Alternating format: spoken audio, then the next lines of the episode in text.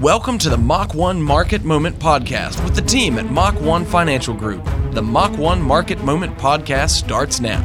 Well, hello and welcome to another edition of the Mach 1 Market Moment. I'm Mark K. Wood alongside David Lee. He's a retirement income planning specialist serving you at Mach 1 Financial Group. For past shows, check the firm out online at mach-1financial.com. That's mach dash the number one financial.com. A lot of great information there. Like I said, you can find past shows. You can also find out ways to reach out to the firm. You can get information, financial information, learn more about your retirement. It's all right there at mach-1financial.com.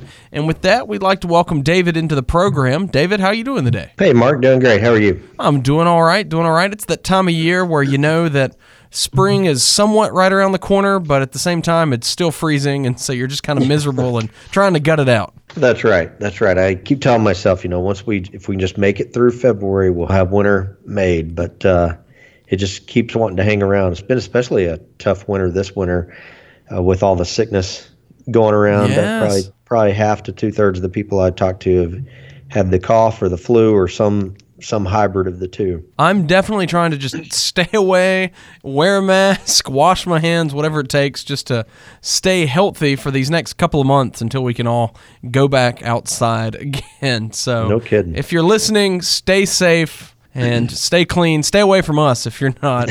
oh man, no, no, no. I, I kid, I kid. Well, David, today I want to do a segment here on we'd like to call in the news. I'd just like to kind of unpack some of the big headlines that are out there. A lot of financial news out there that I know that your clients are interested in and maybe quite frankly worried about. They want to know how they're going to be impacted by these headlines. So let's just kind of go through some of the recent headlines and see how the news might impact you in the short and also the long term. Let's look at some of the recent headlines to see how the news might impact you in the short term and the long term. David, several companies have announced employee bonuses and increases in their company wide minimum wage because of the new tax reform. Also, if you're listening to this podcast, you might remember that this is something that Kyle unpacked back in January. David, do you expect positive changes like this to continue, or do you think it's just a short term bump? Well, my opinion is I do think it has some legs to it. I do think we'll see this continue. Whether it continues in the form of, you know, bonuses throughout the year, that part remains to be seen. But what I mean by what I expect to continue is I expect the positive effects of tax reform to continue to positively impact this economy and to continue to grow this economy throughout the year this year. One of the important factors that's going to start to hit people this month and throughout the rest of the year is the fact that the lower withholding tables just kicked in for February. And so millions of Americans are seeing higher paychecks in their weekly or biweekly payrolls, however often you get paid. More than likely, if you look closely at your paycheck, you'll notice that you got a, a little bit of a bump in your pay because of the lower tax rates that just went into effect January 1 but the withholding tables weren't affected till February. So you wouldn't have noticed any change in your paycheck in January, but but starting in February you should have noticed. Here at our company, our employees are seeing anywhere we pay biweekly. We're seeing anywhere from 40 to $170 per pay period increase in payroll checks. So that's, you know, at the low end you're talking $600 extra per year. At the high end you're talking three, four thousand dollars extra per year. Either way you slice it, that's not insignificant. That's effectively a pay raise due to lower taxes coming out of your paycheck. And you know, let's face it, we are a consumer spending driven economy. When people have more spendable income, what do they tend to do? They tend to spend it, right? If you have millions of Americans that have more spendable income, that money tends to find its way back into the economy. And so corporate profits go up. When corporate profits go up, that tends to make the market keep going up. And as the market goes up, you tend to feel wealthier. They call it the wealth effect in the business. When you feel wealthier, you tend to have a higher level of confidence to spend and you tend to spend more. When you spend more, corporate profits go up even further and round and round we go. It tends to build kind of a momentum of its own.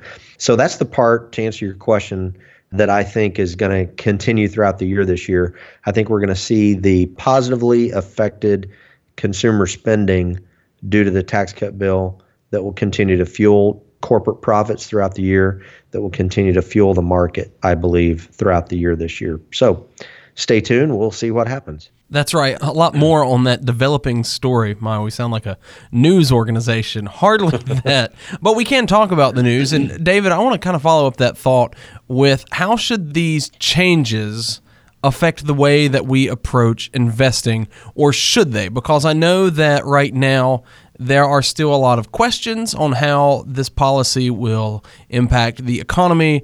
We've already seen in the last month market volatility. A lot of people have different theories on where that's going to go. There's a lot of noise out there right now. And so, how do you think that this policy in particular should affect the way that we invest going forward? My opinion is that it shouldn't really affect the way you invest. The way the way we manage money here at Mach 1 you know, even though I'm more bullish, I guess you would say, on the market and the economy than I've been in over a decade, and even though the fundamentals of the American economy look better than they've looked in a decade, frankly, it has not changed the investment style and strategy that we've been using for over a decade.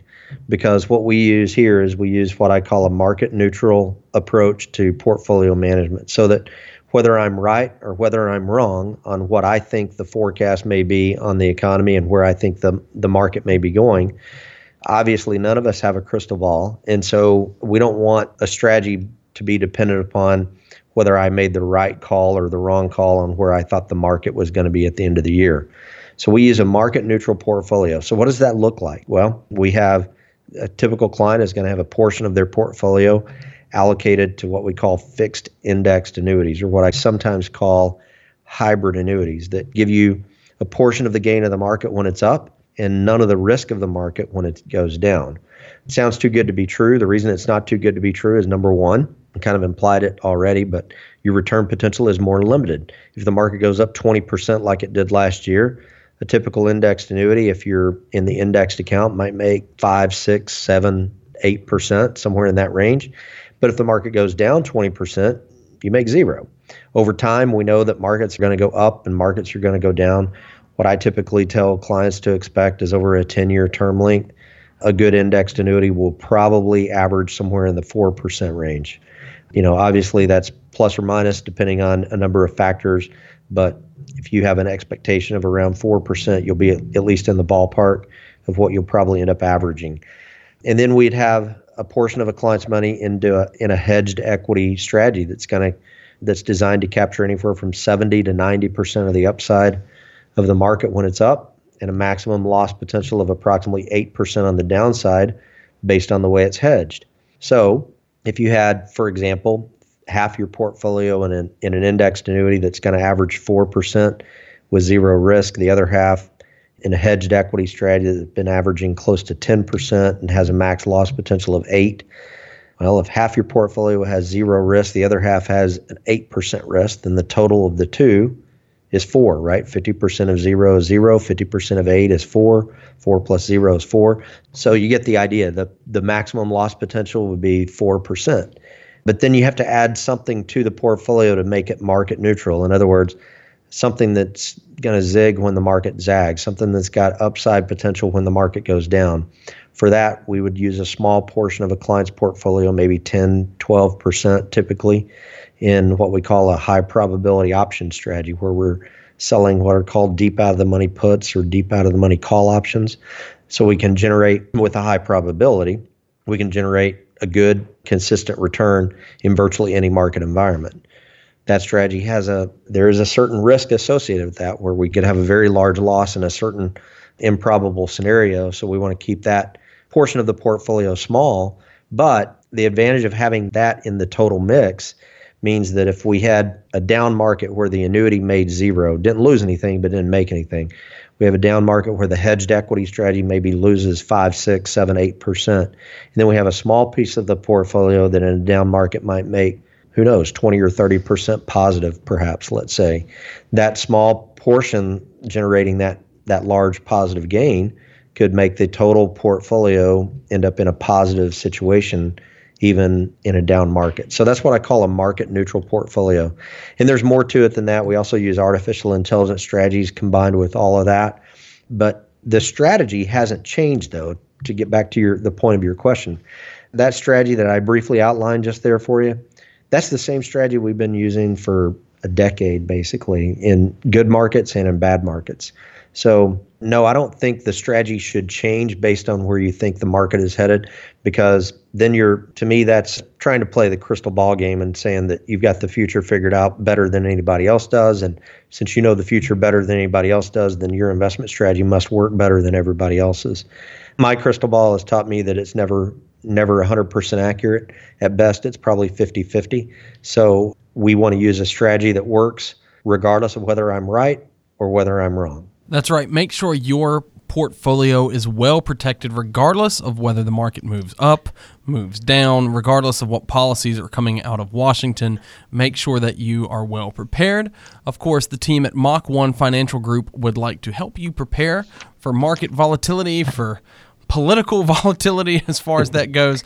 And more more realistically they'd like to help you prepare for retirement for your questions how to protect your hard-earned wealth how to put those dollars to good use give them purpose.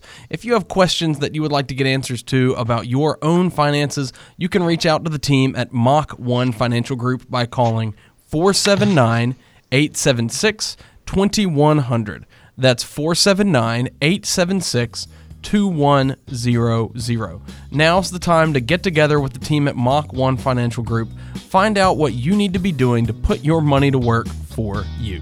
Reach out to the team by calling 479 876 2100.